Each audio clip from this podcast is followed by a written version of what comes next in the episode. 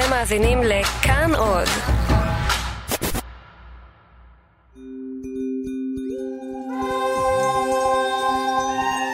דמיינו לעצמכם שהגברים באו מן המאדים והנשים מנוגה.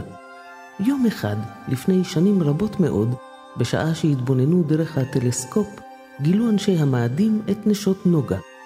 הם התאהבו ומיד המציאו את טיסות החלל והחלו טסים לנוגה. נשות נוגה קיבלו את פני אנשי המאדים בזרועות פתוחות. האהבה הייתה קסומה, עד שיום אחד החליטו לטוס לכדור הארץ. בהתחלה הכל היה טוב ויפה, אלא שבהשפעת האטמוספירה של כדור הארץ קמו בוקר אחד כשהם נגועים בסוג מסוים של מחלת השכחה. בוקר אחד, כל אשר למדו על ההבדלים הקיימים ביניהם נמחק מזיכרונם. מאז אותו בוקר נתונים כל הגברים והנשים על פני כדור הארץ בעימות מתמיד. שלום, אתם מאזינים למדריך, תוכנית על ספרי הדרכה בתחומים השונים של החיים שנכתבו מזמן. בכל פרק נבחר אחד מהם, נפתח את קפסולת הזמן הזאת וננסה לראות מה קרה אז ומה קרה מאז בתחומים שהספרים עוסקים בהם. טיולים, יחסים, אופנה, עוד כל מיני דברים. היום, בגלל שאנחנו מרגישות שהתרחקנו, מרגישה שהתרחקת ממני רותה. קצת. ושאנחנו צריכות לעבוד על היחסים שלנו, אנחנו נעסוק בספר אה, גברים ממאדים ונשים מנוגה, שהוא ספר יחסים, שכתב ג'ון גריי.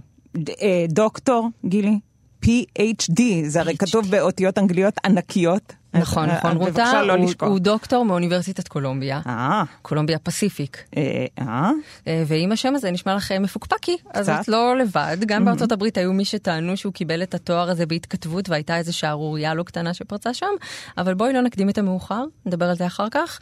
אני גילי איזיקוביץ', אני עיתונאית תרבות, ואני בת נוגה, וכמו שאומר הדוקטור הטוב, כמו כל בת נוגה, אני חשה דחף לשוחח על הדברים המטרידים אותי, ולא להסתגר ולהרהר בהם בדממה כמו אנשי מאדים. ואני רותה קופפר, גם כן עיתונאית תרבות וגם בת נוגה. ואני מגדירה את האני שלי דרך הרגש. כן?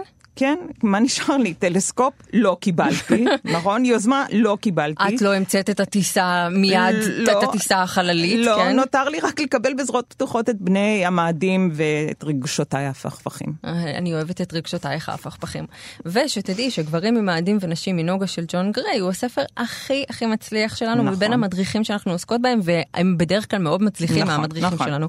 הרעיונות שהוא הציג מאז שהוא התפרסם ב-1992 הם נכנסו כל כך חזק ועמוק לתרבות הפופולרית שהיום אנחנו מקבלים אותם ממש כמין סוג של אמת לאמיתה בלי לערער עליהם ובלי להבין שהם בעצם די ניסוח די חדש. כן, בסדר, מערערים קצת, אבל הדימויים בהחלט, התיאורים שלו, ההנחות שלו, הם היום חלק מהלקסיקון של התרבות הפופולרית, הם צוטטו בסיטקומים, היה ליין של אה, אה, חופשות על פי הרעיון הזה של נוגה ומאדים, ולא. לא בנוגה או מאדים? לא. מפתיע כל כך.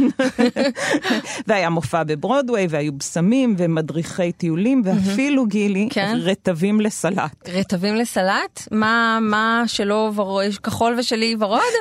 לא, נראה לי ששלך יהיה אה, דל שומן ואולי לא כל כך חריף. את שוב רומזת שאני שמנה. לא. חס וחלילה. בכל מקרה אנחנו משדרות בכאן תאגיד השידור הציבורי ועוד מעט אנחנו נספר לכם על התכנים של הספר, על איך הוא התקבל ומי הוא היה ג'ון גריי PhD. יפה. וגם נדבר עם PhD אחרת, כן. פרופסור דפנה יואל, ראש המגמה הפסיכוביולוגית בפקולטה לפסיכולוגיה של אוניברסיטת תל אביב, ועם רן דוברת, יוצר הסיטקום לה פמיליה, שהעונה השלישית שלה תשודר בערוץ 10. ב-2019. בסדרה הזאת יש תיאור של מערכות יחסים בין גברים לנשים, שנדמה לפעמים שבאים ככה מכוכבים שונים. כן, אולי נדבר על זה כאל איזושהי הפנמה של הרעיונות. נכון. אה, אבל בואי נעשה לפני זה סדר ונדבר על הספר ועל התיאוריה שלו, שבעצם מה שג'ון גריי ניסה לעשות זה לחסל או למנוע מריבות ענק, ולחסל את כל התסכולים שנלווים לאי ההבנה הבסיסית שקיימת בין גברים לנשים. הוא בעצם כן, יפה טוען. כן, הוא בעצם טוען שלנשים ולגברים יש סט שונה לגמרי של תגובות מן המוכן, אה, שמבוסס על תפיסות שונות ונטיות אופי שהן אופייניות לנשים ולגברים, אה, ואם אני ככה אה, מתקצרת ומתמצתת, כן, בבקשה. יש לך פרצוף של "אה, ת- אז תתקצרי ותתמצתי כבר. אז אה, נשים רוצות לדבר, הן רוצות לאוורר את הרגשות שלהן, הן רוצות לעזור והן מוכנות להיעזר. וגברים ייסוגו למערות שלהם, שזה אגב דימוי של גריי, אה, ומבחינת הצורך באינטימיות, רות, הגברים הם גומיות. הם אה. מתקרבים או, אה, על? מנת להתרחק ולהתנתק ממך. הבנתי, הבנתי, ונשים הן דבק, נכון? כל פעם שהגומייה מתקרבת, הן מנסות לאחוז בה בכל הכוח. נשים הן כמו ורדים, נכון? הן נראות יפה מרחוק, אבל כשמתחתנים איתן הן דוקרניות. או, או יש לי עוד אחד, רגע, מהסרט אה, המופתי אבא גנוב. אה, בגנוב זה טוב. נכון? אז כן. נשים הן כמו הכנרת, אה. שקטות מבחוץ. זה תיאור שלך, רותה. אבל מתחת זרמים וסוחפות אותך. למטה. את מתקרבת, רות, הנשים הן גל, אוקיי? יש אה, לעוצמת הרגשות. שלהם גאות ושפל. ובכל מקרה, רק שתדעי שנשים וגברים מעניקים אלה לאלה את סוג האהבה שהם רוצים לקבל. זאת אומרת, מתן אמון, קבלה כפי שהם, אם אתה גבר. אוי, ואני יודעת מה אם את אישה. כן. בטוח אכפתיות, ורגש, והבנה, וכבוד, כן, נכון? כן, כן, נכון. וכבר- הפנמתי כבר הכל. את אה, זהו, לא צריך, בואי. נסגור עניין. ביי. אה, ביי. כבר דיברנו על זה שזה הספר הכי מצליח שלנו, אבל בואי נספר למאזינים שלנו מה הייתה הדרך שלו לשם, כי בשנות ה-80 ג'ון גריי, אנחנו גם נדבר עוד טיפה אה, על בהמשך האיש. על מי הוא היה. כן. בשנות ה-80 הוא כבר היה מטפל זוגי והוא כבר נתן הרצאות בפני קהל, ובאמת עד שהוא הגיע לתחילת שנות ה-90 כבר היה לו קהל של מאות, בעיקר נשים, כן. שהיו מגיעות לשמוע אותו, ולימים הוא תיאר אה, באיזשהו ראיון שקראתי לא מזמן בטלגרף, העיתון אה, הבריטי? העיתון הבריטי טלגרף, כן, שמישהי שאלה אותו. מהקהל שאלה, והוא אמר לה, תחשבי על בעלך כאילו הוא איטי חבר מכוכב אחר. כלומר, נמוך עם אצבעות ארוכות ועיניים ומתקשר בולטות, הביתה. ושותה מלא בירה. כן, לא, אז איזה מישהי אחרת שאלה מהקהל, מאיזה כוכב? ואז הוא עונה לה, מאדים, והקהל שאג מצחוק. אה, ואז בא לו הרעיון, יאללה, אם אנחנו כן. היינו כזה מצליחות מכל בדיחה מטופשת שלנו, לעשות מיליונים ולהוציא איזה ספר שיוליד עוד ספר ועוד ספר. ועוד ספר, חייבים. כאילו לתת לו כאן קצת אה, כבוד. כן. והדימוי הזה כל כך הסעיר אותו שהוא התיישב לכתוב באמת כן, ספר. ואת יודעת באיזה מהירות הוא כתב אותו? תוך 12 שבועות הוא פשוט גמר לכתוב את הספר. זה כאילו התקופה הכי רווחית שהייתה לו בחיים, אם הוא היה יכול לתאר והיו לו לעצמו תקופות לא רווחיות, את נכון. יודעת, הוא היה אפילו קצת הומלס, אם אני זוכרת את נכון. זוכרת, נכון. ומה שקרה, אבל כשהוא כתב את הספר, הספר יצא, הוא אפילו הגיע לאופרה, את יודעת, כאילו... זה לס- ממש ה top של ה top. לשיא השיאים, אבל כלום, כלום לא קרה. ואז, זמן קצר אחרי זה, הוא הלך לתוכנית כזה, אירוח אחרת של פיל דונהיו, שהייתה מאוד חזקה באותה תקופה, והיא הייתה מין תוכנית כזאת שכזה עוררה הרבה פולמוסים, בתוך זה מריבות ומין פופוליטיקה, אבל בנושאים אחרים, ופתאום כל מיני אנשים תקפו אותו על זה שהוא סקסיסט, ובום! אז זהו, זה לא היה כל מיני אנשים, ממש הכינו לו מארב שם, הביאו שורה של אה, מומחים שקראו לו סקסיסט, וזה עדיין הטענה הביקורתית אה, כן. המרכזית נגדו, אבל באופן מפתיע, ב-92, תחילת 92, אז כל הסיפור הזה קרה, זה היה בוסט ענק בשבילו, ובאמת הספר נהיה רב מכר צ'יק צ'אק.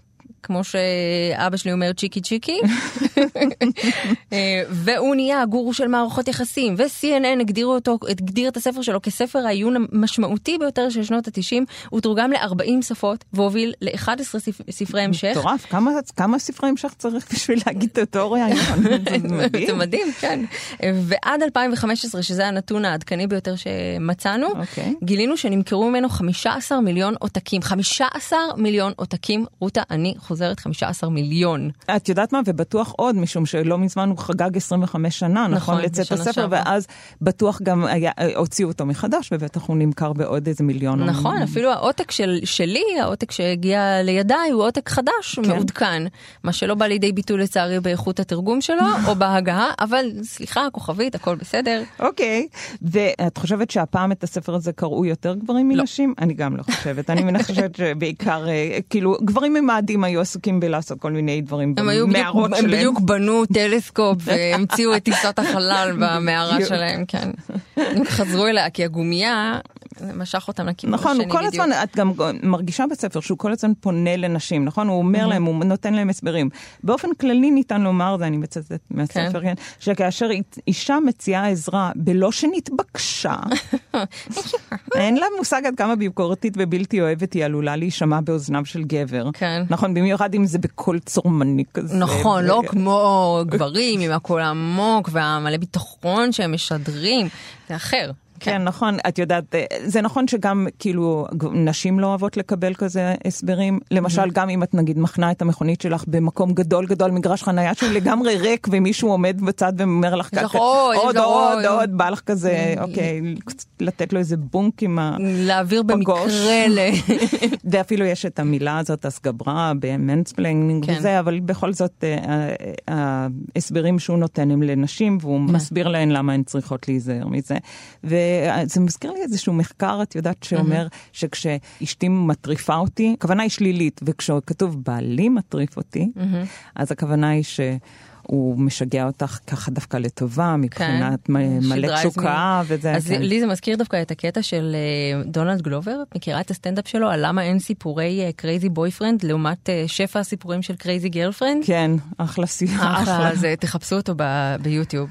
אז, אה, ובינתיים, כן? לפני שהם יצאו לחפש ביוטיוב, בואי נשמע איזה שיר. לא, אחר כך תחפשו. עכשיו נשמע שיר. בסדר.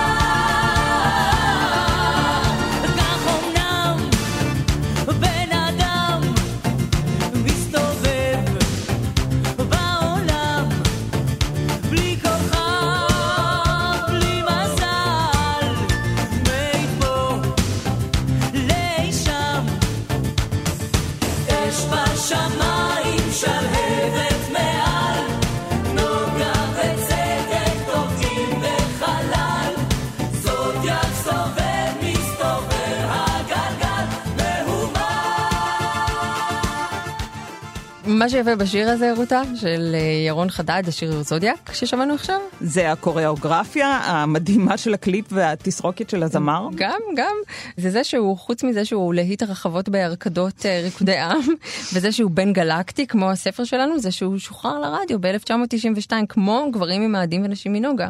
ואני חושבת שעכשיו, מעכשיו, אנחנו נכנה את הספר הזה אה, גמנג, כי חלאס, זה שם נורא נורא ארוך. אבל גם נהג, אבל זה כזה קליט, את יודעת, אני קראתי בגמנג. הקיצור הזה הוא, עוד יותר קשה לי פשוט מלהגיד את השם המלא של הספר. את יודעת מה? לפי גריי, אם הייתי גבר, יכול להיות שהייתי מרגישה עכשיו מותקפת. על מה מותקפת? כאילו בפרק של נשים שאוהבות לשתף וגברים שאוהבים לשתוק, את זוכרת את הפרק כן. הזה? הגברים הולכים למערותיהם ונשים מדברות, זה השם שלו. כתוב שגברים מתוסכלים כאשר האישה מדברת על בעיות שאין להם מה לעשות איתן. כן. ואני או. מצטטת לך, אוקיי. אוקיי? אה, היא עלולה להשמיע קובלנות בנוסח הבא, לא משלמים לי מספיק בעבודה, מצב בריאותה של דודתי מחמיר משנה לשנה, הבית שלנו קטן מדי, איזה סתיו יבש, מתי כבר יתחיל לרדת גשם, חשבון הבנק שלנו יהיה עוד מעט במשיכת יתר. זה קצת משונה לי שלכלול את כל הקובלנות האלה תחת קורת גג אחת, לא? כאילו, מה הקשר בין זה שיבש בסתיו לבין זה שהבית קטן? הרי אחד הוא כזה משהו שהוא כוחות הטבע, כן. כן, והשני הוא... בני אדם יכולים לעבור כן, דירה, אבל- מה- אפילו לחשוב שפעם אולי נשבור איזה קיר. אבל את יודעת שאחת הדוגמאות האלה, ובאופן שממש לא ראיתי היא מגיעה, אני הצלחתי להעליב ולבאס את הבן זוג שלי. גם שהערתי על? זה שאני, את? אני, לא מאמינה. אה, בצדק את לא מאמינה. כן, כזה דבר. אבל אני אמרתי משהו על זה שהבית שלנו צפוף, והוא ממש ראה בזה הערה, אני חשבתי שזה הערה כללית כזו לחלל. והוא אוקיי? מה? והוא נעלב שאולי אני מעירה שסאבטקסט, אה, אתה לא מספיק אה, בעניינים, אתה לא מפרנס מספיק טוב, לחלוטין לא משהו שהתכוונתי. מעניין. אז את יודעת, מה למדתי מזה בעצם? מה א', למדת, רותה? שאת אוהבת לדבר, אבל גם על המערה שלך. בהחלט, אני- המערה שלי חשובה לי ביותר. זה מסר קצת מבלבל. וגם שאת הבנת משהו שאני כזה לא הצלחתי להבין. אולי זה אומר שלא כל בנות נוגה מבינות הכל אותו דבר ויש להן אותו סט רגשות? אני מתחילה לחשוב שאולי הספר הזה הוא לא מושלם. כן, לא יודעת, אני דווקא חושבת שיש דברים שכאילו... כאילו את אומרת, אוקיי, אני מבינה מה שאת אומרת, שיש סטריאוטיפים. יש סטריאוטיפים, והם לא, לא קשורים למציאות. אני אפילו יודעת קצת על מה את מדברת. כן, נגיד מה, זה שכשאני עוברת בבית ויש, הכיור עולה על גדותיו מכלים, ואני יודעת שגם הבן זוג שלי מסתכל על הכלים, אבל הוא לא מבין איך זה קשור אליו. זה נגיד, או שהילדה שלך מתקשרת אלייך לעבודה ושואלת אותך אם אפשר להזמין פיצה כשאבא שלה בבית, ואת אומרת, את, את יודעת, אולי תשאלי מישהו אחר שהוא הדבר הזה שישן על הספה, הוא גם יודע לתת תשובות. מי זה? מי זה? אבא, תכירו. אז לא, אז אצלנו פעם, פעם, פעמים, קיבלתי טלפון. כשהוא בבית ואני בעבודה, לשאול מה צריך לקנות במכולת. אמרתי לו, אני לא יודעת, אני לא רואה את המקרר מכאן, אני, צר לי, סורי. אז כן, אני מבינה, הייתה לי גם תיאוריה פעם על החלונות, אוקיי? שכשאני מתעוררת בבוקר, יש, נפתחים יחד איתי חמישה חלונות. מה אני עושה באותו יום, מה הבן זוג שלי, מה הילדים, זאת אומרת, אני יודעת בערך מה כל אחד עושה, והוא, כשהוא מתעורר, נפתח לו חלון אחד. אה, זה נהדר. מה הוא עושה? הוא יודע מה הוא עושה באותו יום. כן. אז אה, אוקיי, אז אני מבינה שיש לנו סטריאוטיפים, and yet, מה את אומרת? ש... אה, אני אומרת שאני מבינה את הסטריאוטיפ, ו... כן, אה, ברור, הספר הצליח, ברור. אנחנו כן. מבינות למה היה צורך בו, אבל בואי נדבר עכשיו, נזכיר את כל ההתנגדויות שהיו לספר המצליח הזה כשהוא יצא, ואפילו שנים רבות אחר נכון. כך. אה, האמת שאפשר פשוט להגיד שיש תחום מחקר שלם על מוח ג'נדריאלי, כאילו Mm-hmm. מוח לפי מין, שתמיד יזכרו את הספר הזה כאיזושהי נקודה או להפריך או אה, לאשר. כן. כשהתכוננו לתוכנית הזאת אנחנו נתקלנו בהמון המון מחקרים ומחקרים שכנגד זה אנחנו כן. נצטט כמה מהם נגיד. כן. בשנת אה, 2013 התפרסם בכתב העת אישיות ופסיכולוגיה חברתית, אה, מחקר שסותר את האגדה אה, הפלנטרית היפה הזו של גריי, ותחת הכותרת אה, גברים ונשים הם מכדור הארץ, אה, פרופסור הארי רייס מאוניברסיטת רוצ'סטר בניו יורק ובובי קרוטרס, שהוא אנליסט בתחום בריאות הציבור, הגיעו למסקנה שלפיה גברים ונשים חולקים צורת מחשבה אחת. אין בה אפיונים נשיים או גבריים חד-ממדיים, וגברים יכולים להתאפיין בתכונות גבריות ולצידן תכונות נשיות, וגם ההפך. נכון, וגם פרופסור לסוציולוגיה באוניברסיטת סטוני ברוק, ששמו מייקל קימל, טען ב-2008 בהרצאה נוגה, מאדים או כדור הארץ, נשים וגברים והמילניום החדש, שהשוני בין גברים לנשים הוא בסופו של דבר תלוי מבנים חברתיים ופוליטיים. זאת אומרת, הם רואים דברים לפי איפה שהם ובסופו נמצאים של דבר ואיפה גברים ונשים רוצים את אותם דברים. כן. כן. אז אין כזה הבדל בין, אין הפרדה בין מוח גברי ונשי, אבל באמת בואי לא נפסיק לקשקש, נדבר עם עם מישהי המומחית, שבאמת ממש כן. מבינה עניין. נמצאת איתנו פרופסור דפנה יואל מבית הספר למדעי הפסיכולוגיה ובית הספר סגול למדעי המוח אוניבר- באוניברסיטת תל אביב. שלום לך, דפנה. בוקר טוב. היי דפנה. אז אמ, אנחנו יכולים להניח שאת לא מקבלת את תיאוריית הנוגה והמאדים שנמצאת בספר הזה? ברור. הבנתי. אז uh, ספרי לנו ככה לחובבנים, לטומטמים, איך את uh, מתמודדת עם מחקר כזה, עם ספר כזה?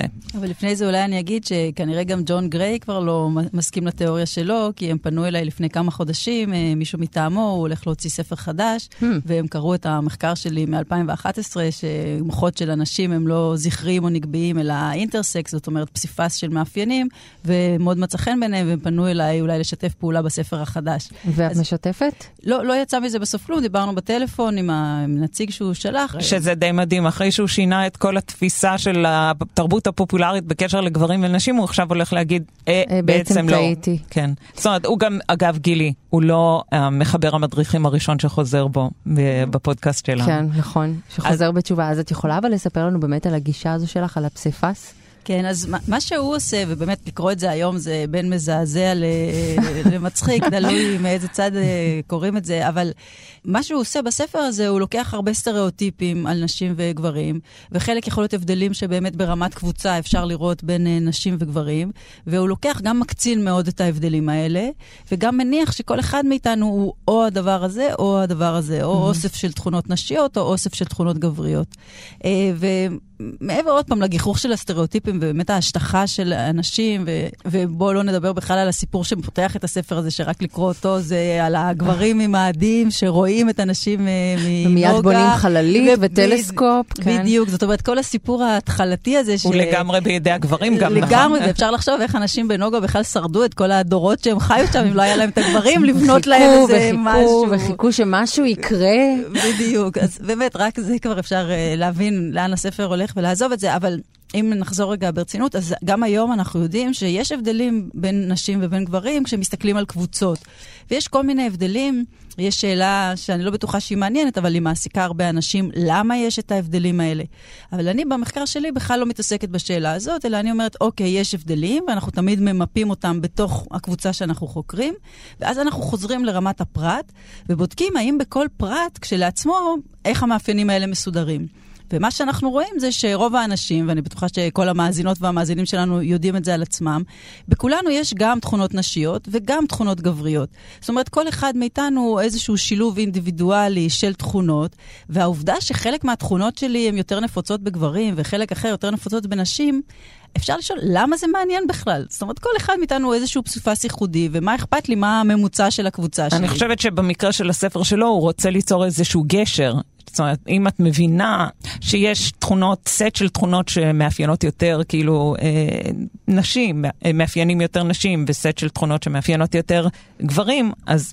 אה, אז במקום אפשר- שנתרסק אלה על אלה, כן. אנחנו צריכים להבין שהוא מתנהג ככה, כי זה הסט שהוא קיבל, שהוא זהו, הגריל. אז, אז, אז הבעיה הגדולה היא קודם כל בהנחה הזאת של הסט. זאת אומרת, לעומת אברי המין שלנו, שבאמת ברוב האנשים מגיעים כסט, או סט של אברי מין נקביים, או סט של אברי מין זכרים, וזה מאוד נדיר שיש אנשים עם גם וגם, למרות שיש כאלה, אז בתכונות אישיות, או בדרכים ליצור קשר, או אינטימיות וכן הלאה, אנשים לא מגיעים בסט, אלא כל אחד הוא איזה מיקס כזה של דברים. זאת אומרת, הסט הזה, הוא קיים רק באיזושהי, בתיאוריה או בסטריאוטיפ, הוא לא קיים בפרטים עצמם.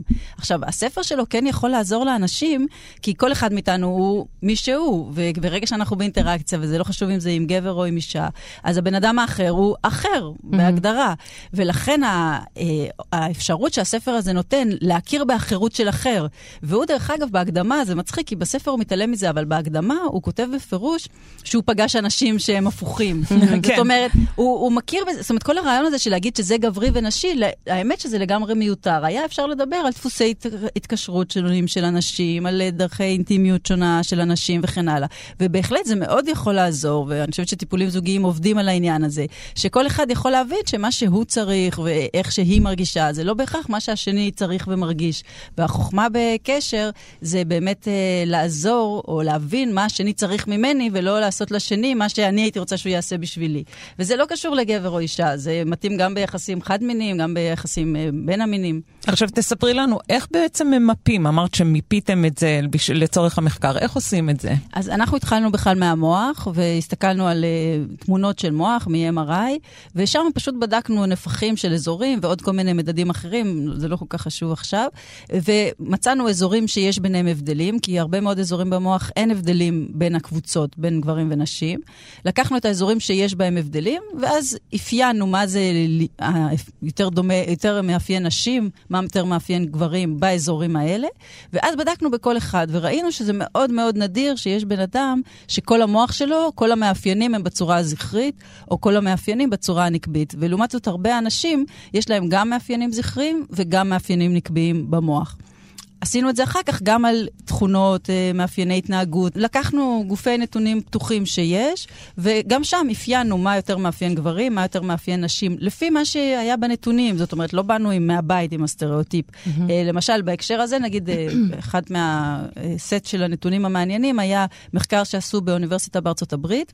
על סטודנטים, ומצאו את ההתנהגויות שהכי מבחינות שם בין גברים ונשים. למשל, אה, צפייה באופרות סבון, צפייה בפורנוגרפיה, שימוש בקוסמטיקה, אה, עניין בספורט, אוקיי, זה מאוד ברור, mm-hmm, נכון? כן. מי, כן. מה נשי פה ומה גברי.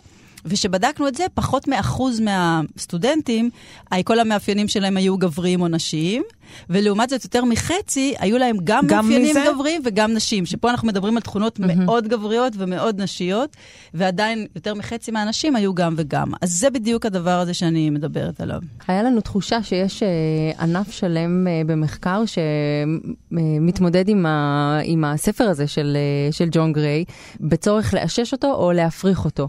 יש כל, אה, אחת למעט מאוד זמן, האמת, מתפרסם באיזשהו מגזין, אה, תמיד באיזה כותרת פרובוקטיבית, אה, עכשיו זה רשמי, נשים והם לא, עכשיו זה קבוע, כן. הם כן.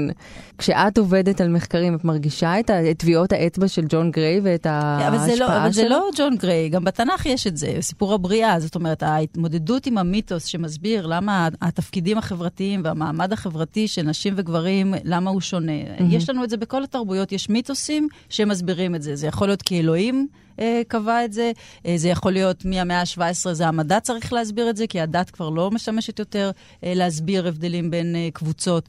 אה, ובמאה ה-17, כשהתחילו להשתמש במדע כדי להסביר את הסדר החברתי, אז השתמשו נגיד בהבדלים בגולגולת, לא רק לגבי mm-hmm. נשים וגברים, אלא גם לגבי שחורים ולבנים, עניים ועשירים. ברור, יהודים כמובן. אה, כן, אז יש אה, המון אה, ניסיון להסביר בעזרת המדע מהמאה ה-17 את האי-צדק החברתי.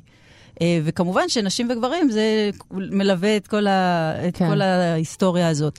אז הוא לא המציא שום דבר חדש, הוא פשוט, אה, היה לו כותרת מאוד מוצלחת, והוא כתב ספר שבאמת אה, מדבר לאנשים, כי הוא מגיע למקום הכי חשוב, שזה יחסים. ושוב, אני אומרת, אנשים הם שונים, ולכן כשאני קוראת ספר כזה, זה לא חשוב אם אני מוצאת את עצמי בחלק מהדברים באישה או בגבר, אבל אני גם את הבן זוג או הבת זוג שלי, אני יכולה למצוא שם באישה או בגבר, mm-hmm. ולהבין, אה, אוקיי, יש אנשים כאלה, שלא הכרתי כי הכרתי רק את עצמי. ולכן אני חושבת שהכוח הגדול של הספר הזה, זה שאנשים יכולים למצוא שם את עצמם. כן. אה, גם אם לא בסטים האלה, כי הוא באמת מתאר התנהגות של אנשים, הוא עבד עם אנשים, והוא מביא מהניסיון שלו, והוא עושה את זה בהרבה חן ובאהבה, זאת אומרת, הוא באמת כתב ספר שהוא מאוד יכול לעזור לאנשים. בכישרון כתיבה גם. בכישרון כתיבה, ועוד לעשות את ה framing הזה, ש- שאנשים אוהבים אותו, אנשים, אה, זה מה שהם רוצים למצוא, למה אנחנו שונים. אנשים אוהבים שמסבירים להם את העולם, ומסבירים להם למה העולם הוא כמו שהוא, ואנשים גם אוהבים שמסבירים להם את עצמם. ולמה אנחנו כל כך נהנים מסטנדאפ? זה בין השאר בגלל זה, כי לוקחים דברים, לוקחים, עושים איזה קריקטורה. וזה קורה, אני נקרעת מצחוק בסטנדאפים. נכון, האלה הכי נכון. שלוקחים את הסטריאוטיפים, זה נורא מצחיק אותי. לקרוא את זה בספר וזה, זה יכול לעצבן אותי. אבל כשלוקחים וצוחקים על זה, זה באמת מצחיק, כי לוקחים איזה שהם מאפיינים, ואפשר להשתמש בהם ולצחוק עליהם. אולי הבעיה היא בלקרוא לזה בעצם מאפיינים נשיים וגבריים, בעוד שצריך לתת לזה איזה שם שהוא פחות טעון אה, חברתית, אז את מאוד, פסיכולוגית. מאוד מאוד צודקת. אחד הדברים שכדאי לעשות באמת זה להיפטר מהכותרות האלה, נשי וגברי, גם, גם במוח וגם בהתנהגות. בעיקר שבתרבויות שונות, אותה, אותו דבר בדיוק יכול להיות... אה, כמו למשל, תני דוגמה. כדורגל למשל, שאצלנו ברור. זה הספורט של בנים, כן. ובארצות הברית זה די ספורט של בנות. נכון, הספורט- למרות שזה משתנה, את יודעת למה? כי מתחילים להזרים לשם מלא כסף, אז זה מתחיל להשתנות. מהמם. וואו, אה, הייתה שיחה ממש מרתקת, תודה לך, נורא מעניין. דפנה יואל. תודה, תודה רבה אה, אבל הספר הזה לא נכתב היום, הוא נכתב ב-1992, וזה האות שלנו לעבור לפינה ההיסטורית. הפינה ההיסטורית בינואר 1992, ישראל וסין מכוננות סוף סוף יחסים דיפלומטיים רשמיים. חודש לאחר מכן הופך חסן נסראללה למזכ"ל חיזבאללה, אחרי שישראל מחסלת את קודמו, עבאס מוסאווי. כחודש לאחר מכן מאשרת כנסת ישראל את חוק יסוד כבוד האדם וחירותו. באותו היום נהרגים 22 איש בפיצוץ מכונית תופת בשגרירות ישראל בארגנטינה. ביוני זוכה מפלגת העבודה בראשות יצחק רבין בבחירות, וביולי זוכה יעל ארד במדליית ארד באולימפיאדת ברצלונה. כמה שבועות אחר כך מחליט הוותיקן לבטל את פסק דינו של גלילאו, ומודה שכדור הארץ אומנם נע על צירו. בנובמבר מתפצלת צ'כוסלובקיה למדינות צ'כיה וסלובקיה. אז את חושבת שהוותיקן אה, הולך להכיר בבנות נוגה ובני מאדים כיצורים אה, חיים וקיימים? בוודאות. כן, אוקיי. משמעית. נכון, אם לקח להם את גלילאו להכיר בדבר זה האמת עניין של הזה. זמן, זה בדרך, זה בדואר, נתקע בדואר, רותה. הבנתי. אז אוקיי, אז בואי נדבר קצת על אה, ג'ון גריי, יאללה. המחבר אה, שלנו. נכון, כי הוא בעצמו איזה חתיכת סיפור אה, מעניין. יליד 1951, הבן החמישי במשפחה שהיו בה שבעה בנים. וואו. כן, הרבה ילדים היו שם. אה, בנים? הוא, בנים. הוא נולד וגדל ביוסטון, טקסס, בארצות הברית. משפחה אה, נוצרית מאוד, אה, צווארון כחול, אבל הם היו נוצרים עם טוויסט. כן, קראתי שאימא שלו החזיקה חנות מיסטיקה, כן. ובבית הם תרגלו יוגה, וכשהוא היה בן 18 הוא, הוא בעצמו השתתף בסמינר של מדיטציה. נכון, הוא השתתף בסמינר של מדיטציה והוא כל כך התלהב שהוא החליט לעבור לאירופה כדי ללמוד לצידו של המערישי מאש יוגי. ובאיזשהו שלב הוא כל כך אה, היה מסור למדיטציה שהוא נהיה העוזר האישי של המערישי, ובאתר שלו מסופר איך הוא כל כך התקדם, שלעיתים הוא היה שקוע 14 שעות ביממה במדיטציה קשה. וואו, זה 14 שעות ביממה, הוא ישב ולא עשה כלום. אה, כן, אני אגב במקום הזה מרגישה שאני צריכה לציין בכוכבית שכל מה שאנחנו מזכירות כרגע מגיע מתוך האתר שלו, מתוך קורות החיים שלו שהוא חיבר ונמצאים באתר שלו, ולתחושתי מידה מסוימת, אה, נגיעה של פרוזה התערבבה שם בדוקומנטציה של ה...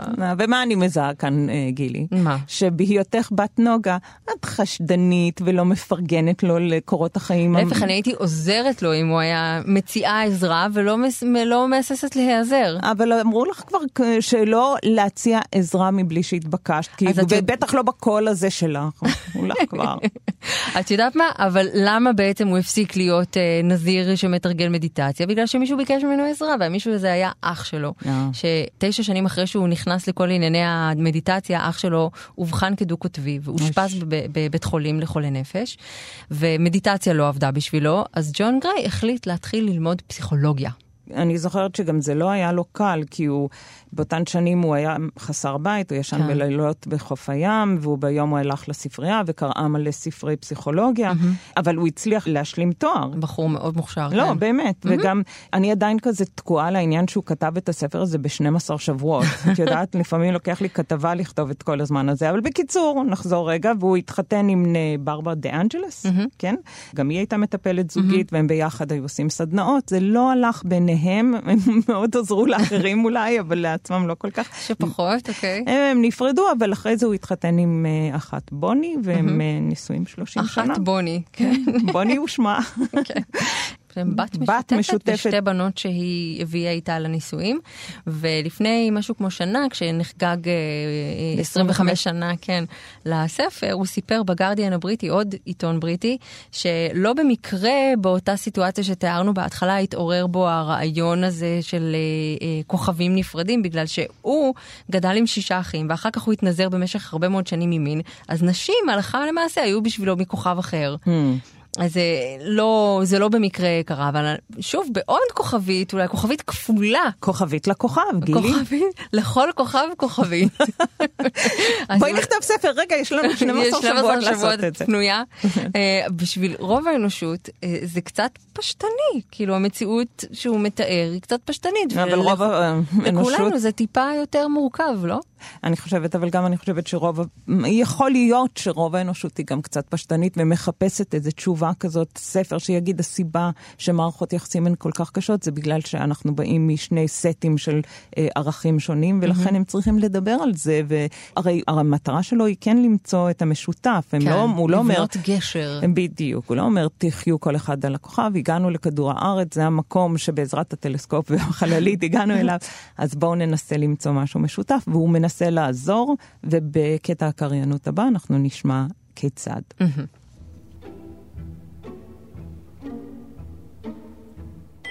בכל פעם שהיא מרגישה פגועה, הבא הזדהות איתה ואמור לה, אני מצטער שנפגעת. אחרי כן, הפסק לדבר. הנח לה לחוש שאתה מבין לליבה ולסיבת היפגעותה. אל תציע פתרונות או הסברים לכך שאין זו אשמתך שהיא נפגעה. חבק אותה ארבע פעמים ביום. אמור לה, אני אוהב אותך, פעמיים ביום לכל הפחות. היה בצד שלה כשהיא כועסת על מישהו. התרחץ לפני קיום יחסי מין או התבשם במידה שהיא אוהבת. תהיה סבלני כשהיא משתפת אותך בחוויותיה, אל תתבונן בשעונך. הנח לה לראות שאתה נושא בארנקך תצלום שלה, ועדכן אותו מדי פעם בפעם.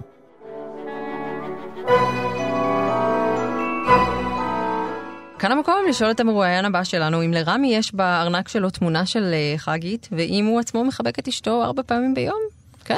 אני, אני לא בדקתי את הארנק, הארנק הוא של מריאנו, טכנית, אז אני לא, לא במערכת יחסים כזאת קרובה. רן דוברת, שהוא אחד משני יוצרי לה פמיליה, סדרה מעולה, יחד עם אה, אבי בלקין, אבי בלקין, ו- אה, שזה סיטקום משפחתי על אה, זוג ממוצע עם בעיות ממוצעות, הם גרים בעיר ממוצעת שהיא מודיעין, ומגלמים אותם רותם אבואב ומריאנו אידלמן, יש להם גם שיחות עם אה, מטפל אה, זוגי שהוא נורמן ניסה. כן.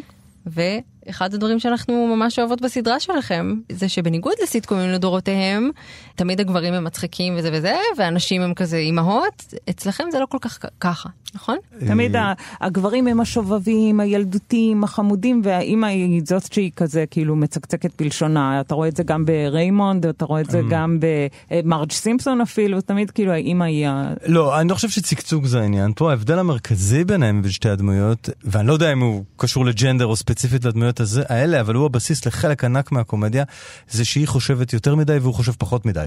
זה, זה, זה הדבר הזה, זאת אומרת, הרבה פעמים היא תגיד לו את המשפט לא טוב רמי. זה כמעט מנגנון כתיבה שלנו. נגיד, אני אתן לכם דוגמה, הבת שלה, אם יש להם בת בעייתית יותר, שיוצאת עם גברים קועקעים וזה, ופתאום מביאה הביתה בחור אה, טוב, בחור נחמד, והם נורא שמחים, והבחורה עולה למעלה עם הבחור, והם אפילו פותחים בקבוק יין שהם תכננו לו לפתוח עד החתונה, והם שמחים, ופתאום האמא תגיד, לא טוב רמי. מה זה אומר? למה? למה? כי פתאום תבין שעד היום הם היו בצד שלא מרוצה מהבן זוג. ולראשונה ההורים של הבחור הנחמד הזה בטח לא מרוצים מהבת שלהם ושהם מעדיפים שהיא תצא עם עבריינים אבל לפחות שהם יהיו הצד הגבוה יותר וזה תוצאה של חשיבת יתר. הבנתי. הוא, בח- הוא תמיד יחשוב פחות מדי. האם זה עניין של ג'נדר? אולי. בגיל ההתבגרות בטוח, אוקיי? כן. תראה, אחד הדברים שאנחנו אה, אומרות על הספר הזה ושרואים בספר מאז שהוא יצא זה שהוא באמת איכשהו נטמע במחשבה הרחבה, זאת אומרת בתרבות הפופולרית הדימוי הזה ממש נטמע. אתה מכיר את הספר? הכרת את ה... א', קראתי חלק ממנו, אני אפילו זוכר שכשעבדתי... אז זה אתה הגבר. היחיד שקרא את הספר. גרתי אצל ההורים שלי וזה מה שהיה בכוננית. אני זוכר שאפילו אז פעם כתבנו איזה משהו לארץ נהדרת, שאמרנו, אה, אה, היה את הדמות הזאת של הדרום אמריקאי, גם מריאנו, שיחק דמות של כן. דרום אמריקאי, והוא משהו אמר גברים ממאדים, נשים מבואנוס איירס, משהו כזה, כאילו היה נורא קל לבנות על זה פאנץ', כן. כי- וזה היה הרבה שנים אחרי שהספר יצא.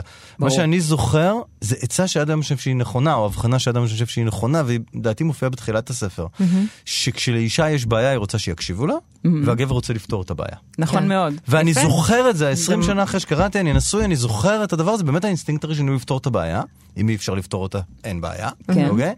וזה זה מה שאני, זה נכון. זאת אומרת, ואז אמרתי, אולי גם שאר הספר נכון. מדהים, אז כאן המקום לשאול, אם כבר הכנסת את הנישואים שלך, כמה אתה מבסס את הסיפורים בלה פמיליה על המשפחה שלך? אני מבסס אותם המון, אפילו אה, למעשה, אם להתכוון ובלי להתכוון, אשתי ממציאה אותם. אני אתן לכם דוגמה שאני ממש מקווה ש... אותם. לא, זה דווקא אה, חשיבה לא מוגזמת, חשיבה עבריינית. חשיבה אוקיי. כמו- אה, אני מקווה, אני מאוד מקווה שאנשים מסוימים לא ישמעו את הפודקאסט הזה. אני ואבי בלקין, התסריטאי השני, יושבים אצלי במטבח על הדלפק, ובשלב הזה שאתה אין לך כלום, אתה פשוט יושב ושותק ויושב ושותק ויושב ושותק, ואשתי מכינה עוגת יום הולדת לבת שלי, והיא מרירה והיא כועסת על זה שהבחורה, האימא השנייה שאיתה אנחנו עושים יום הולדת, לא מוכנה ממתקים. יש לה אמהות האלה, אנחנו גם תל אביב שלא מוכנות ממתקים. וזה מכעיס את אשתי, וזה יום הולדת, ואני רוצה לשים ממתקים, אבל היא אמרה לי אסור ממתקים, ופתאום באה לה מחשבה קרימינלית. יש טריטוריה ששייכת לי. ביום הולדת, וזה העוגה. אף אחד לא יגיד לי כמה ממתקים לשים על העוגה. והיא התחילה לתפוס חבילות של מר... כל הממתקים שהיא קנתה, היא שמה על העוגה, כי זה, זה כמו הוותיקן, אוקיי? אתה לא יכול... ואנחנו מסתכלים עליה, אנחנו מסתכלים אחד על השני, ואומרים, אוקיי, כל מה את לעשות. זה להגיד לארט, ל... ל... ובעונה הנוכחית שעוד לא שודרה, כי ערוץ 10 זה, כן. אה, יש באמת עוגה כזאת, שהגובה שהנחינו את הארט, את מי שעושה את האביזרים, זה לעשות מגדל ממרשמלו בגובה מטר וחצי על העוגה.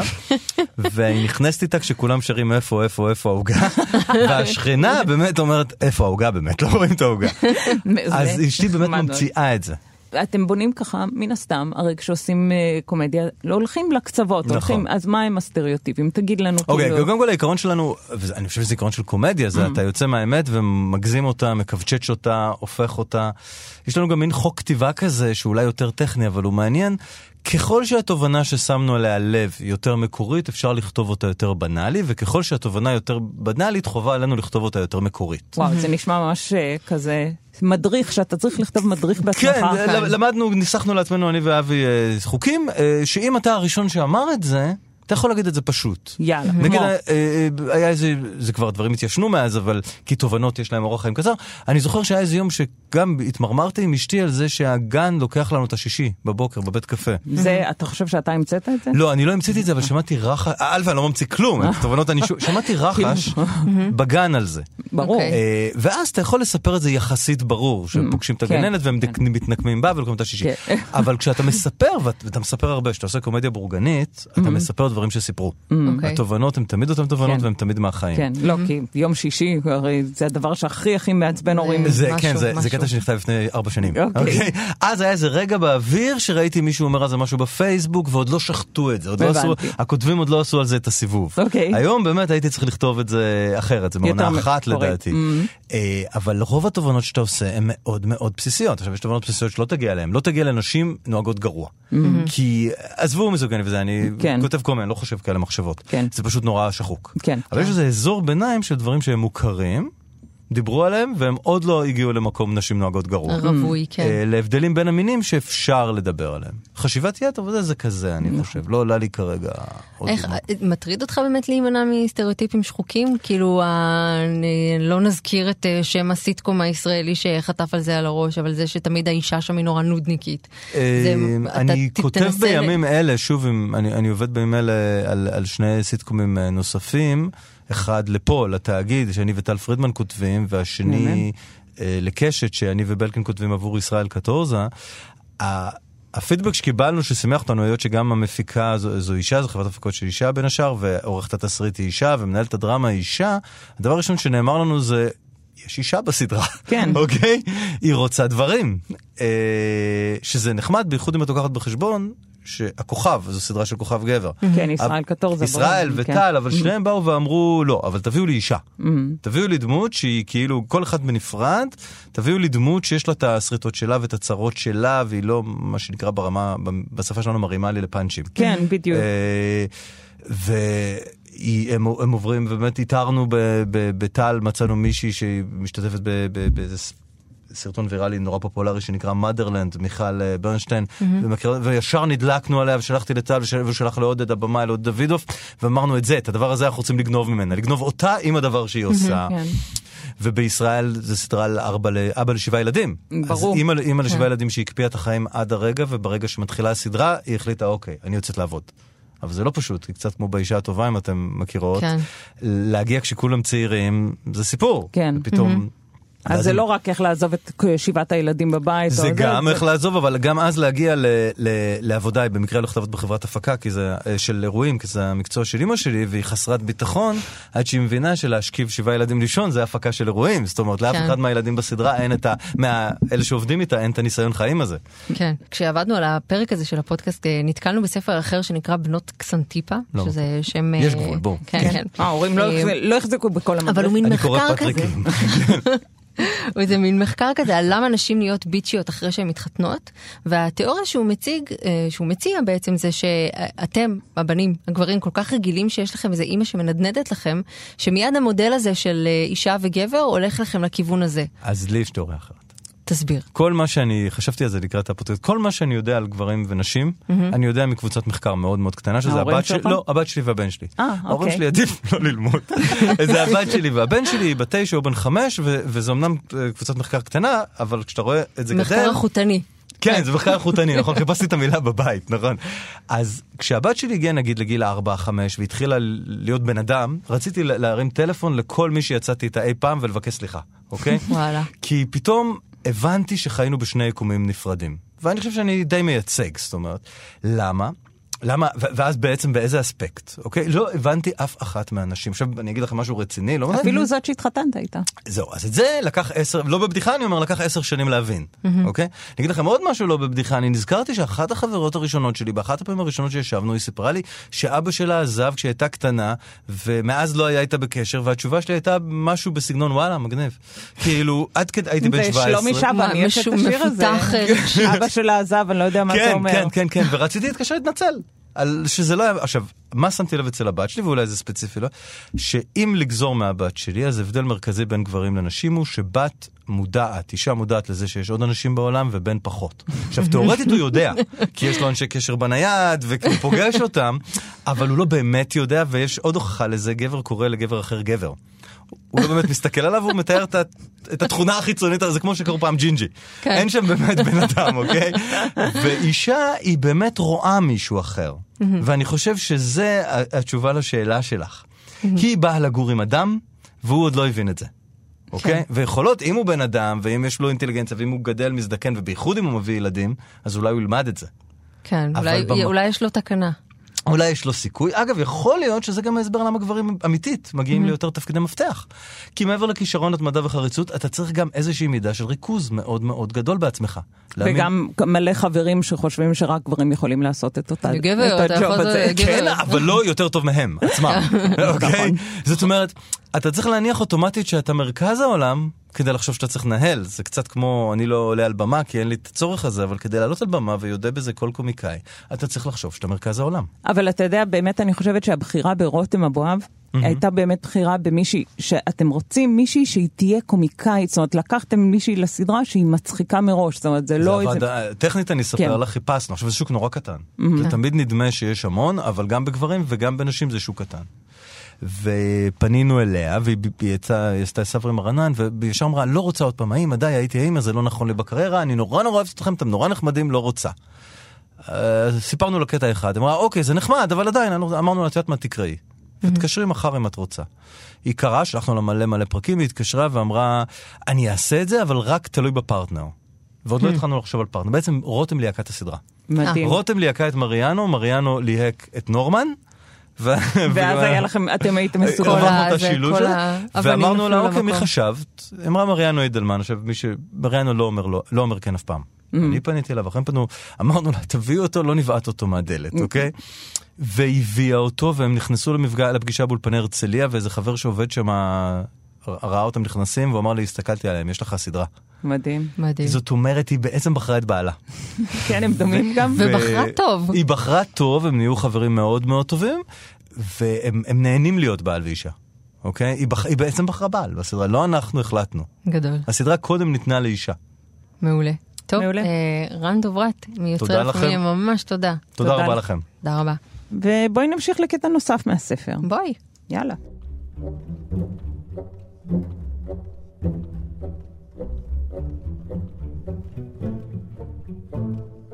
כיצד יכולות נשים לזכות בנקודות רבות אצל הגברים? הוא שוגה במשהו, והיא איננה אומרת לו, אמרתי לך, וגם איננה נותנת לו עצות. באירועים מיוחדים היא מתעלמת משגיאות שברגיל היו מרגיזות אותה. היא באמת ובתמים נהנית מקיום יחסי מין איתו. הוא שכח היכן הניח את המפתחות, והיא אינה תולה בו מבט מאשים. היא איננה נותנת לו עצות בשעה שהוא נוהג או מחנה את מכוניתו, ואחרי הגעתם המוצלחת, היא מביעה את הערכתה.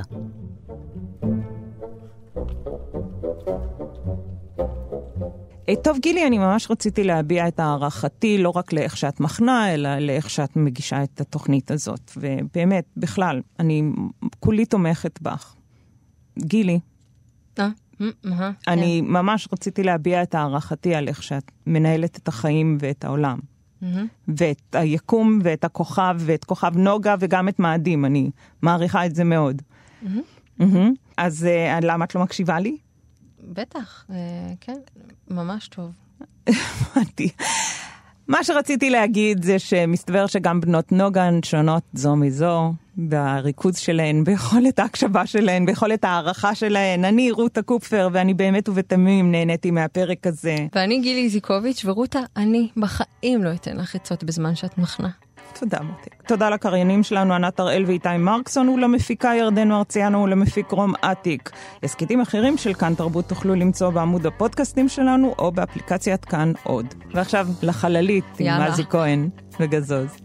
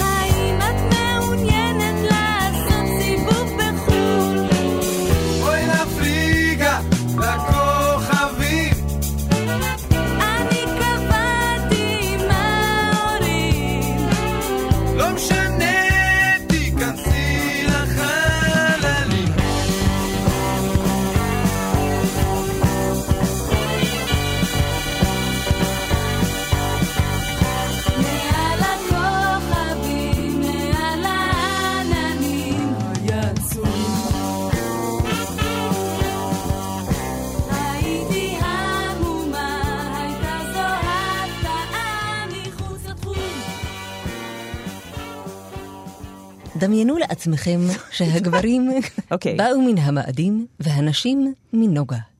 יום אחד לפני שנים רבות מאוד, בשעה...